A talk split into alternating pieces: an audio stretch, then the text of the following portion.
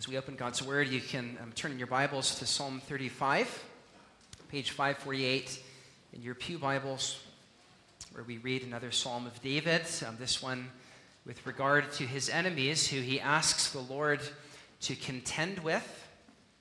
Psalm 35, beginning at verse 1 Contend, O Lord, with those who contend with me, fight against those who fight against me. Take hold of shield and buckler and rise for my help. Draw the spear and javelin against my pursuers. Say to my soul, I am your salvation. Let them be put to shame and dishonor who seek after my life. Let them be turned back and disappointed who devise evil against me. Let them be like chaff before the wind, with the angel of the Lord driving them away. Let their way be dark and slippery, with the angel of the Lord pursuing them. For without cause, they hid their net for me. Without cause, they dug a pit for my life. Let destruction come upon him when he does not know it, and let the net that he hid ensnare him. Let him fall into it to his destruction. Then my soul will rejoice in the Lord, exulting in his salvation. All my bones shall say, O Lord, who is like you? Delivering the poor from him who is too strong for him, the poor and needy from him who robs him. Malicious witnesses rise up. They ask of me, or they ask me of things that I do not know. They repay me evil for good. My soul is bereft.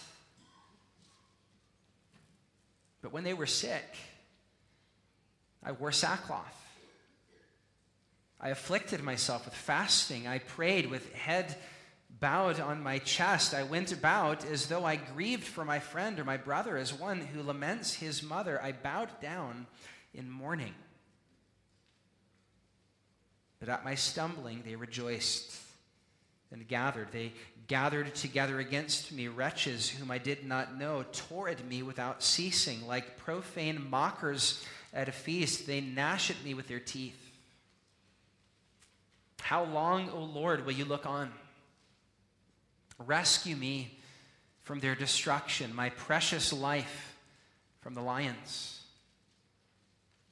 I will thank you, the great congregation and the mighty throng. I will praise you. Let not those who rejoice over me, who are wrongfully my foes, and let not those wink the eye who hate me without cause. For they do not speak peace, but against those who are quiet in the land, they devise words of deceit. They open wide their mouths against me. They say, Aha, aha, our eyes have seen it. You have seen, O Lord. Be not silent. O Lord, be not far from me. Awake and rouse yourself for my vindication, for my cause, my God and my Lord. Vindicate me, O Lord, my God, according to your righteousness, and let them not rejoice over me. Let them not say in their hearts, Aha, our heart's desire. Let them not say, We have swallowed him up. Let them be put to shame and disappointed altogether who rejoice at my calamity.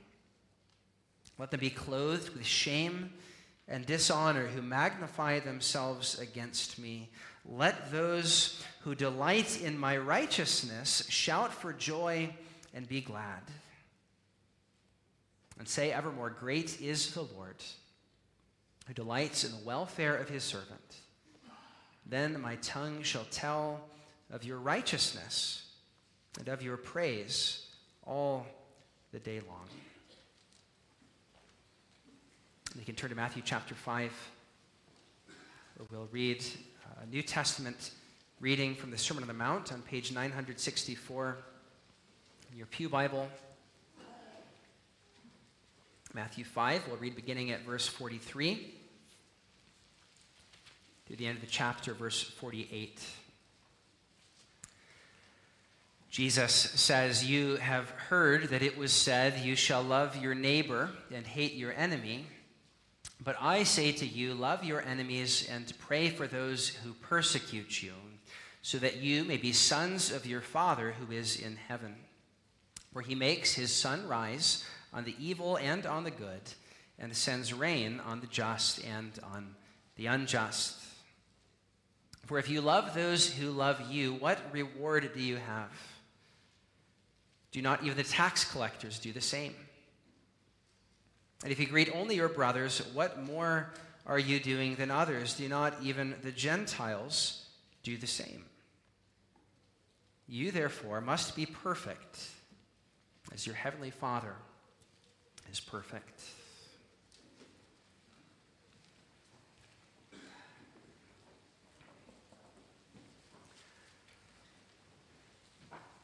I think the question on many of your minds after reading those two passages back to back is, is probably um, how in the world do we reconcile the, the Son of David's command to love your enemy and pray for those who persecute you, and this prayer of the first David for their judgment? Are not these two forms of prayer incompatible. How do we reconcile the psalmist's cry for judgment and the New Testament ethic of love? Um, perhaps you've wondered that before, or perhaps you've, you've even heard various solutions to this problem. Um, some suggest that this is simply an inferior Old Testament ethic that, that we've moved beyond. Um, others suggest that David is actually sinning when he penned this prayer. But either one of these solutions are, are, problematic, for if we believe that all of Scripture is God breathed, and yet David sinned in writing this, and that would introduce an imperfection to the writings of Holy Scripture. Um, or if we believe that, that this prayer in Psalm 35 is, is simply the, the inferior ethic of the Old Testament that we have since moved beyond, then that presents a problem with regard to what Jesus says earlier in Matthew 5 that he came not to abolish the Old Testament. And in fact, calls us elsewhere in the New Testament to sing the Psalms with no qualification. And so these two solutions simply do not satisfy. And so we're left to wonder how are we to understand these cries for justice? What I want to provide you with this afternoon as we look at, at Psalm 35 are, are seven uh, sort, of, sort of helps from this psalm in approaching this so called uh, problem of the Psalms of ju- judgment and, and, the New Testament um, teaching about love. Um, seven, seven sort of guiding principles. And as we do that, I'll just give one word of, of preface. Uh, maybe you think that this is just kind of a, an unnecessary, irrelevant topic to even, even concern ourselves with. If that's you, I would ask you to think about this. Um, in fact, I would invite you to turn um, in your Bible to the very beginning of the Psalms and notice that the prevalence of these prayers and promises of judgment in Psalm 1, verses 4 through 6, it tells us that the wicked are going to be driven away like chaff. Verse 5, they will not stand in the judgment. Verse 6, the way of the wicked will perish. And we turn to the next psalm, Psalm 2, verses 10 to 12. It says that the kings of the earth are called to, to kiss the Son, lest he be angry and they perish in the way. And he break them, verse 9, with a rod of iron. In Psalm 3, the end, verse 7, verses 7 and 8, David speaks of God striking his enemies on the cheek and breaking the teeth of the wicked. Uh, Psalm 4, command is given to be angry and not sin. Psalm 5, David says that God hates all evildoers and will destroy those who speak lies. And he asks God to make them bear their guilt and let them fall by their own counsel. Psalm 6, verse 10 says, All his enemies will be ashamed and greatly troubled. Psalm 7 Arise, O Lord, in your anger. Lift yourself up against the fury of your enemies. Let the evil of the wicked come to an end. His mischief return upon his own head, and on his skull his violence descend. Psalm 8 speaks of God stilling the enemy the Avenger, Psalm 9, of God letting the nations before him be judged, and Psalm 10 of them being caught in the schemes that they've devised, and God lifting up his hand to break the arm of the wicked and to call their wickedness to account. And that's just the first 10 Psalms. From just a brief survey of the, the opening 10 Psalms in, in the Psaltery, you see that these kinds of prayers for judgment are pervasive in the Psalter. As one theologian says, to cut out these um, cries for judgment from the Psalter would leave it as tattered as Thomas Jefferson's edition of the Gospels, where he cut out all the miracles and hardly anything was left. Um, so, if we cut out every reference in, the Psalms to, to judgment on the enemies of God, little would be left. Defending the Psalms of judgment is nothing less than defending the Psalter itself. The book that has been at the very heart of the devotional life of the church for three millennia. Word of one pastor who said, Whatever we do in ministry, we do in light of the Psalter. We counsel, we, we comfort, whether consciously or unconsciously, from the wisdom of the Psalms. It is the book of the Bible that, that most directly informs our public worship. It is the book of the Bible um, most directly related to pastoral care. It is the book of the Old Testament most frequently cited by the New Testament with reference to Christ. It is, as Martin Luther said, a mini Bible. Every doctrine of Scripture contained in it. And so, a defense of these psalms, a defense of these, these cries of judgment in, in order to defend the Psalter itself, is no insignificant thing. But we need to know how to understand these psalms. So, this afternoon, I want to give you seven helps. We might better understand how to reconcile the piety of the Psalter with the piety of the New Testament. Seven observations from Psalm 35 that help us understand why these are not the unrighteous prayers of a spiteful and vindictive man, but very prayers of the Spirit of Christ given to instruct us in our prayer. First, notice uh, this prayer of David in Psalm 35 is a prayer.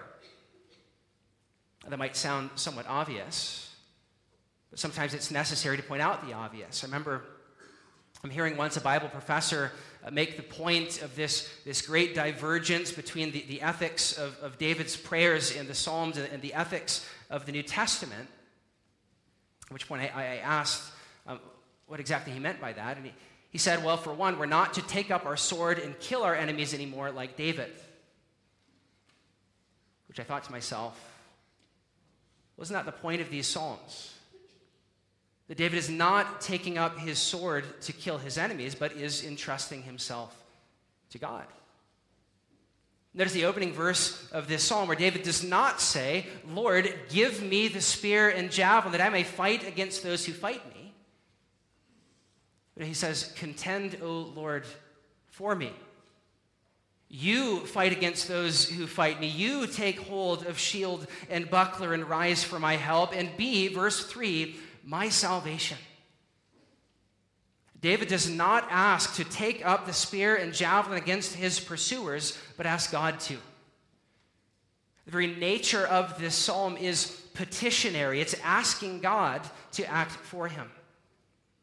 And you see the same grammar throughout the entire psalm. Verse 4 let them let them. It, it, continues through verse 6 and then resumes in verse 8. Let the net that they hid ensnare them.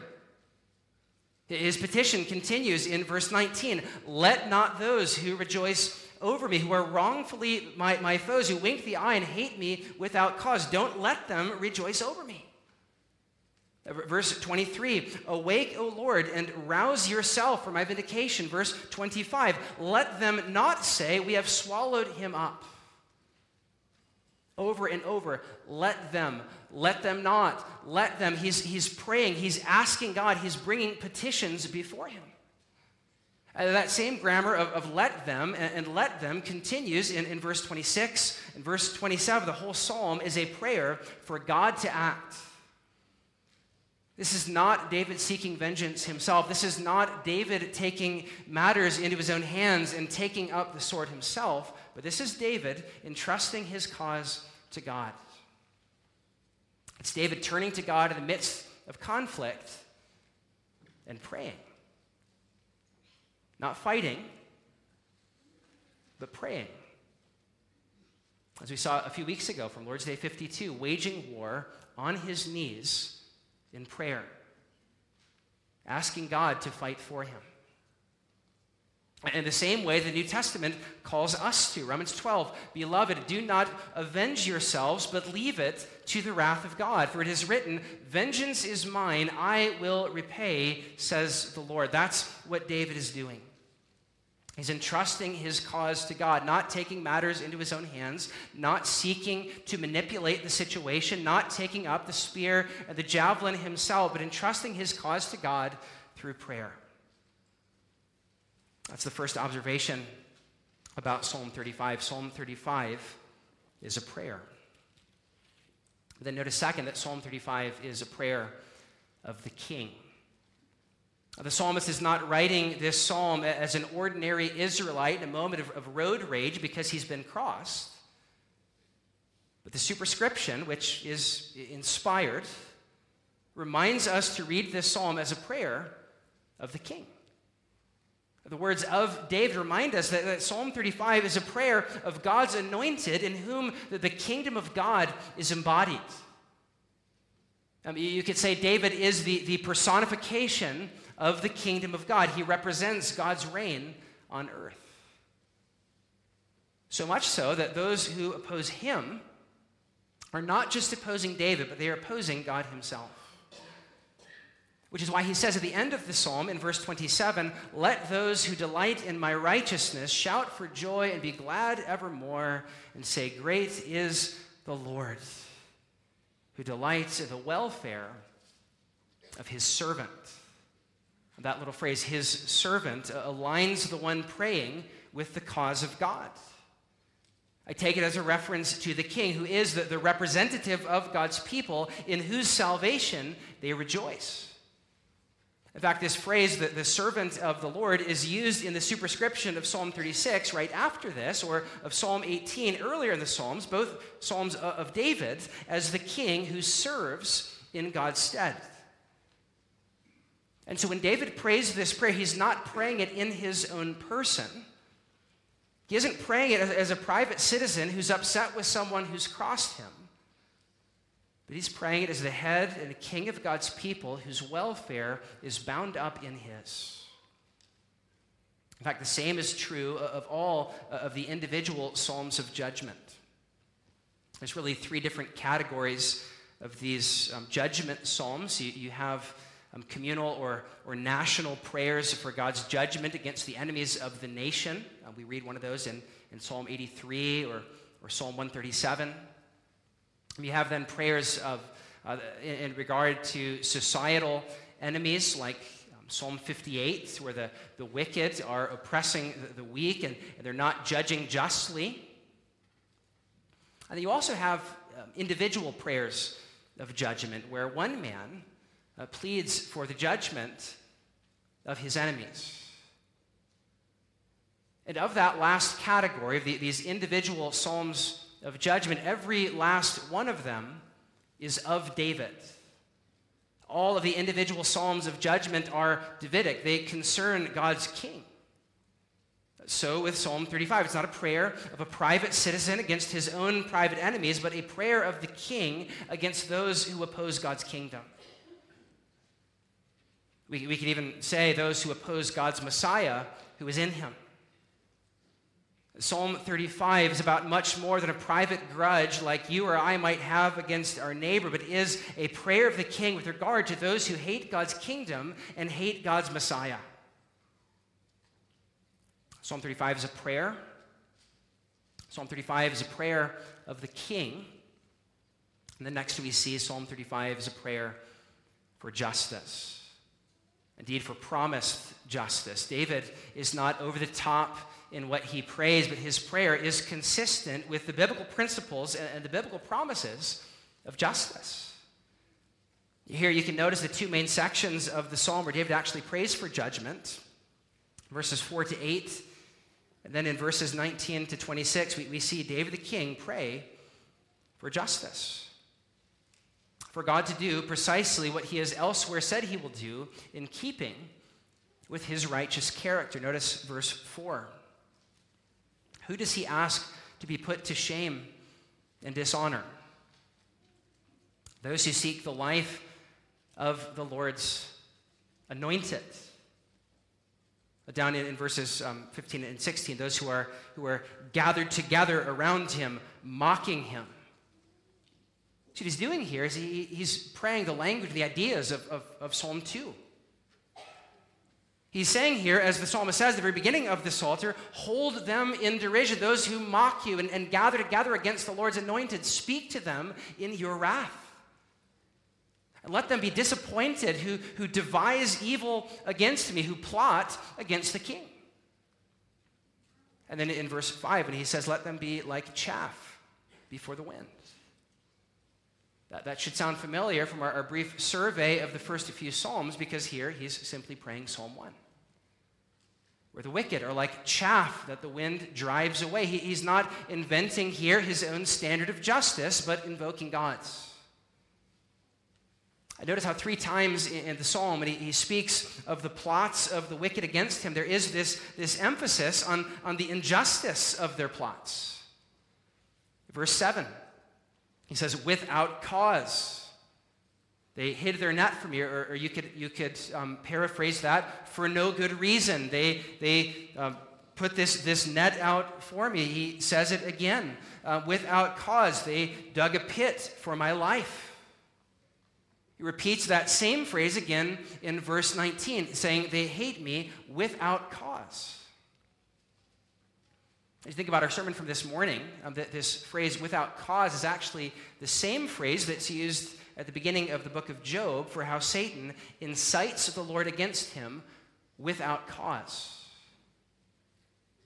Like Job, there is, is nothing in David that deserves the things that he suffers. His, his prayer for vindication here is not a prayer for God to show favoritism, but for God to show justice to let them fall into the trap that they had hidden for him.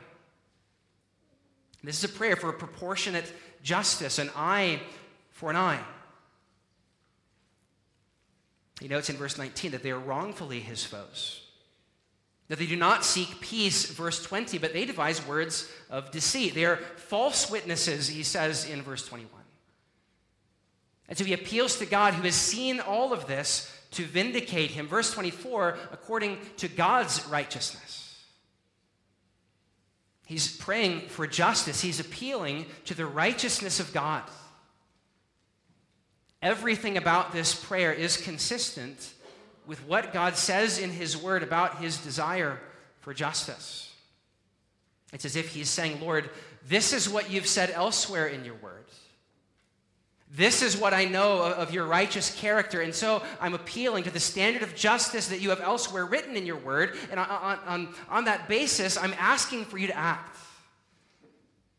He's praying God's word back to him. He's not inventing his own standard of justice and then seeking to enact it himself. But this is God's king, desiring God's justice and praying for God to bring it. And to do so ultimately for God's glory. That's the fourth thing that we see about this psalm. Psalm 35 is a prayer for God's glory. We see this in what follows, each of those sections that pray for, for God's judgment, where right after verses 4 through 8, where David asks for his enemies to fall into the net that they've hid for them, he then says, Then my soul will rejoice in the Lord the end goal of his salvation through their judgment is God's glory. His soul will exult in God's salvation, all his bones will say, Lord, who is like you, delivering the poor from him who was, was too strong for him, the, the poor and the needy from him who robs him? And then at the end of the psalm, right after that longer section of verses 19 through 26, praying for justice, David says that his end goal in everything that he just prayed for is that those who delight in the king, those who, who belong to God's kingdom, would shout for joy and be glad evermore, saying, Great is the Lord. And he says in the last verse of the psalm, Then my tongue shall tell of your righteousness and your praise all the day long. The end goal of the judgment David prays for is the eternal praise of God. James Hamilton has written a book called The Glory of God in Salvation Through Judgment, where he argues this is the, the central theme of the Bible God saving his people through judgment, and in so doing, bringing glory to himself. From Genesis 3:15 all the way to Revelation 20. This is the, the, unifying theme of the Bible within which every psalm that prays for judgment fits. Which is why this psalm ends the way it does. Delighting in God who brings himself glory by saving his people through judgment. Or we see this same response of praise in the middle, verse 18. He says, I will thank you in the great congregation, in the, in the mighty throng. I will praise you. He's doing what we were called to do in our call to worship from Psalm 99.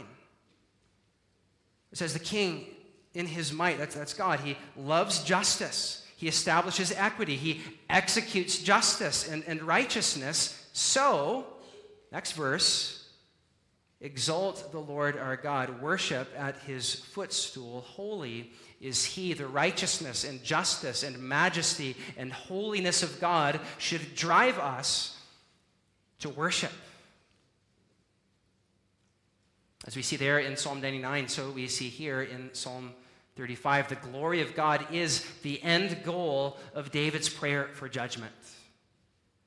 One theologian says David's imprecatory words come from the, the pure spring of unself seeking zeal for God's honor. It's what we read in Psalm 119. Zeal for you consumes me. The glory of God is the highest end of this prayer. Perhaps the reason why we're sometimes so uncomfortable with these kinds of prayers is because of the zeal out of which it is prayed is so far from being a reality in our own hearts. The glory of God, zeal for, for the, the eternal praise of the God of justice is the highest end of this prayer. And notice, as the glory of God is the goal of David's prayer for salvation through judgment, it then becomes a proper object of corporate praise. We're in verse 18 and in verse 27, the, the faithful together in, in, in the throng are praising God together for his answer to this prayer. This is true in so many of these types of psalms. You see it in, in uh, Psalm 109, for instance, many more, where the, the, the climax and conclusion is, is the psalmist looking forward to answered prayer for justice and all the people gathering together around their king in the mighty throng in corporate worship, praising him for his justice in answering his prayer. Um, R.L. Dabney said, Righteous retribution is one of the glories of the divine character. If it is right that God should exercise it, then it cannot be wrong for his people to desire him to exercise it. Inasmuch as it is righteously inflicted by God, it must be right in him and must therefore be, when in his hand, a proper subject of satisfaction to the godly. He's saying if the justice for which this psalm prays is right, then the praise of verse 18 and the praise of verse 28 must be right too. That we can rejoice that God is a God of justice and he enacts that justice in history through judging the wicked, like these men of Psalm 35. Corporate praise that is shaped by the book of praise that God's word gives us will rejoice in the God of justice. This is not incompatible with the Christian's call to love, but is in fact motivated by it. We see that in the middle of the psalm, where David assures us that this prayer is not prayed from a vindictive spirit, but from one of love the prayer of the king for God to glorify himself, the judgment of the wicked, is prayed from a heart of love. Notice how he says in verse 12 that when these malicious witnesses rose up against him, that they were repaying him evil for good. Uh, David has acted in kindness towards him, uh, towards them, and, and yet they, they repay him not in kind with evil. He says in verse 13, when they were sick, he, he wore sackcloth. He afflicted himself with fasting. He, he visibly displayed his grief over the suffering that they were enduring. It says that he, he prayed with, with um, head bowed down on his chest. And really, that's kind of an odd Hebrew phrase. It, it literally means something like uh, my, my uh, prayer bouncing back. And the idea, I think, is, is, that David is saying, as I bowed my head in prayer, it kept coming back to me. It kept bouncing back to me. He's speaking of, of unceasing prayer and fasting for the ones who afflict him. I kept remembering to pray for you. And it's interesting, too, how this psalm at certain times will speak uh, uh, in the plural of those enemies, and then at other times of, of, a, of a singular enemy. And so maybe he's speaking here of Saul, for whom he had affection, maybe someone like Ahithophel. Whoever it is, that the point is, he has acted in love towards his adversary. And you can think, too, of course, of, of the, the narrative of 1 Samuel, where this is the way that David acts towards the Lord's anointed king, Saul, refusing to enact justice and vengeance himself, saying, The Lord judge between us. Far be it from me to lift my hand against the Lord's king. We see that same heart in this psalm. Actually, we see it in, in Psalm 109 as well, where, where, verses 4 and 5 are, are, are expressing very much the same sentiments as these verses here.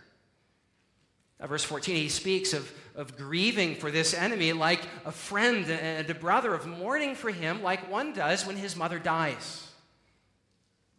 David is speaking of a deep familial kind of love for his enemy. Do you see then why I say Psalm 35 is not at odds with what we read in the Sermon on the Mount, but is in fact a demonstration of the very love that Christ there calls for?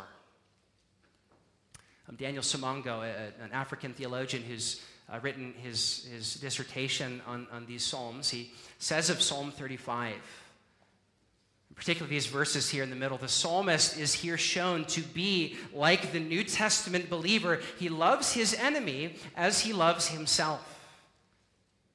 He has blessed, verse 13, and prayed for his persecutors. And now those prayers must even include a prayer for their judgment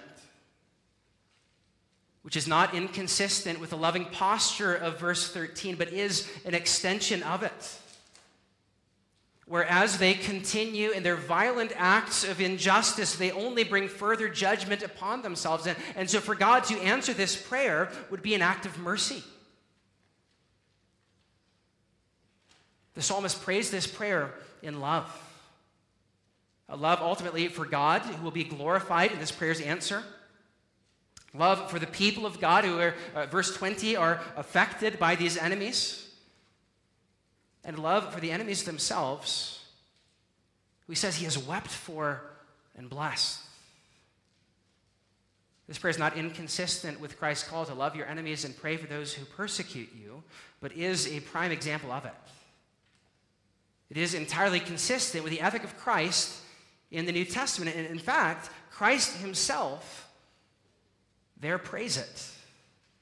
If you, if you turn in your Bibles to John chapter 15, in John 15, Jesus is addressing his disciples on the night that he would be betrayed.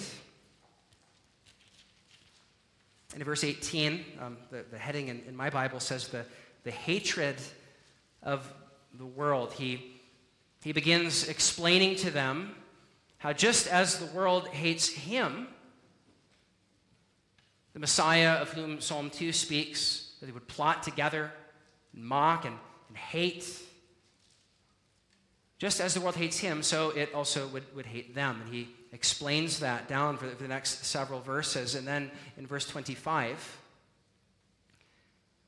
he says that it must be this way so that the word written in their law might be fulfilled. They hated me without cause, quoting Psalm 35 19.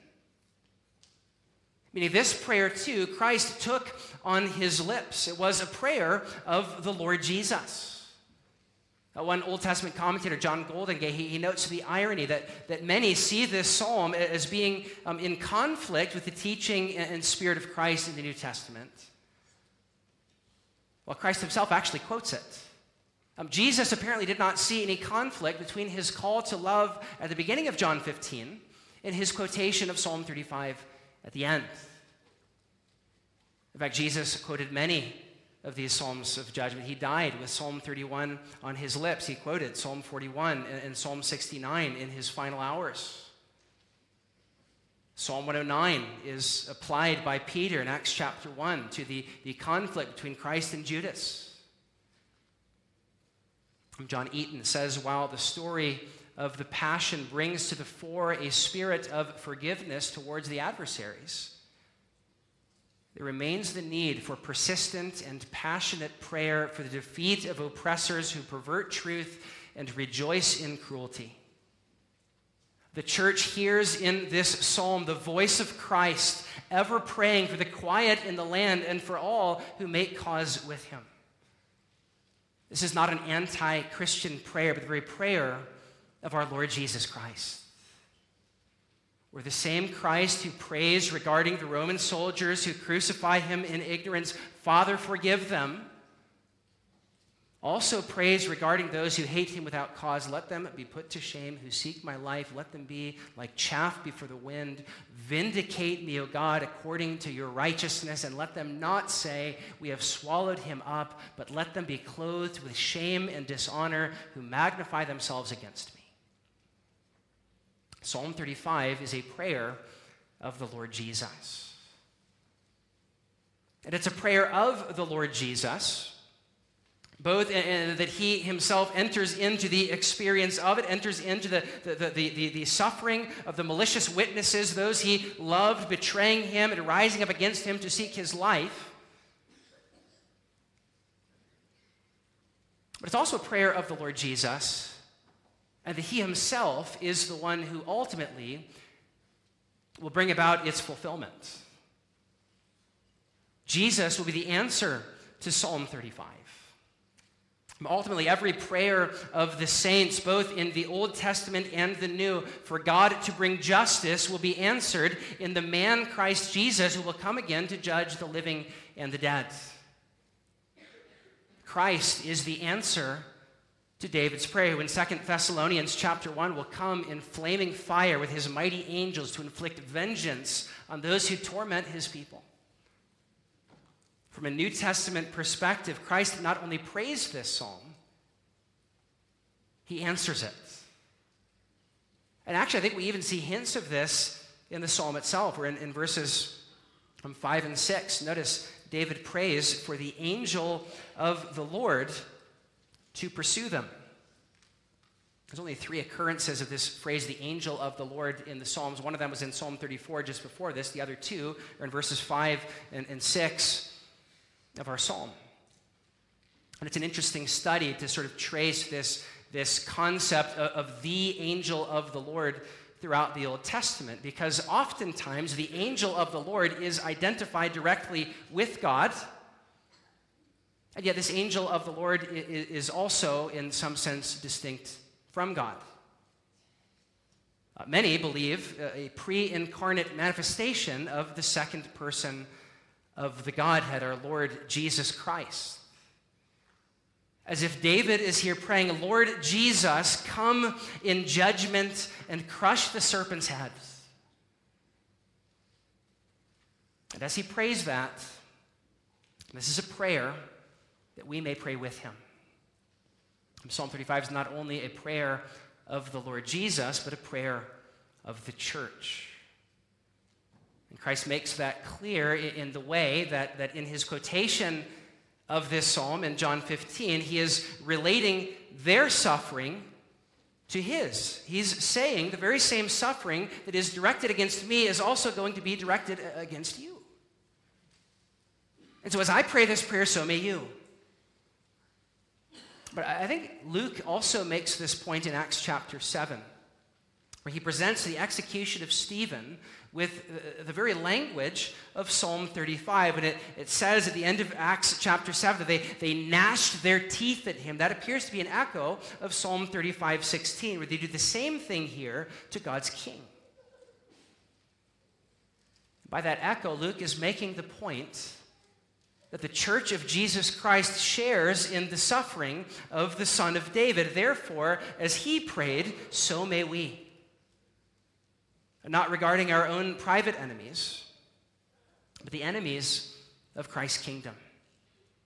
I'm not taking up literal sword and javelin, but taking up the weapon of prayer. For the God of justice to glorify himself in judgment. We, we pray this prayer out of love for Christ's kingdom, out of a zeal for God's glory, and even as the psalmist here teaches us, out of love for those who hate us. As David here models, that as Christ himself teaches. You pray Psalm 35 for your persecuted brothers and sisters in Christ. You pray Psalm 35 for the church in India and North Korea and Somalia, for Christians in Afghanistan and Iraq and Egypt, for the 5,000 Christians that were murdered last year, for the 14,000 churches and Christian properties that were attacked, for the one in seven Christians throughout the world who were persecuted. You see, what Psalm 35 does is it, it awakens us from our apathy and it, it calls us to pray.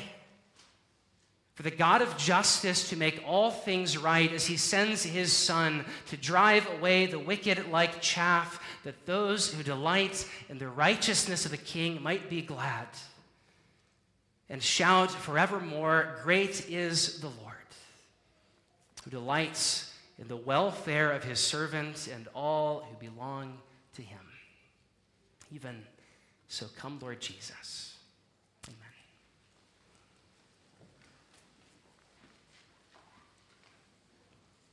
Father in heaven, we pray, as our catechism says in Lord's Day 19, with uplifted head, eagerly awaiting the coming of Christ to make all things right. Eagerly waiting the one who subjected himself to the malicious threats that this psalm speaks and, and so knows intimately the suffering of your people. We pray for him to come a second time as that angel of the Lord to drive away the wicked like chaff and say to our souls, I am your salvation. We long for him to come to judge the living and the dead, and we pray that that sure and certain hope,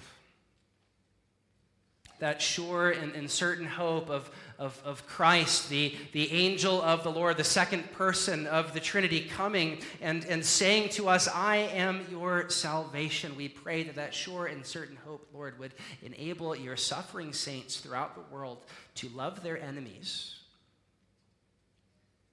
and to entrust their cause to you. As David here does, and as Christ does. And Lord, we pray that should there come a time for us or for our children or grandchildren in the generations to come where we might suffer in this way, that we would bear the weight of that cross with our eyes fixed on our coming King, loving those who hate us without cause, praying for their conversion. But if not, if they would continue obstinately in their rebellion, for you to glorify yourself and the salvation of your people through the judgment of those who hate the King. All this we pray in Jesus' name.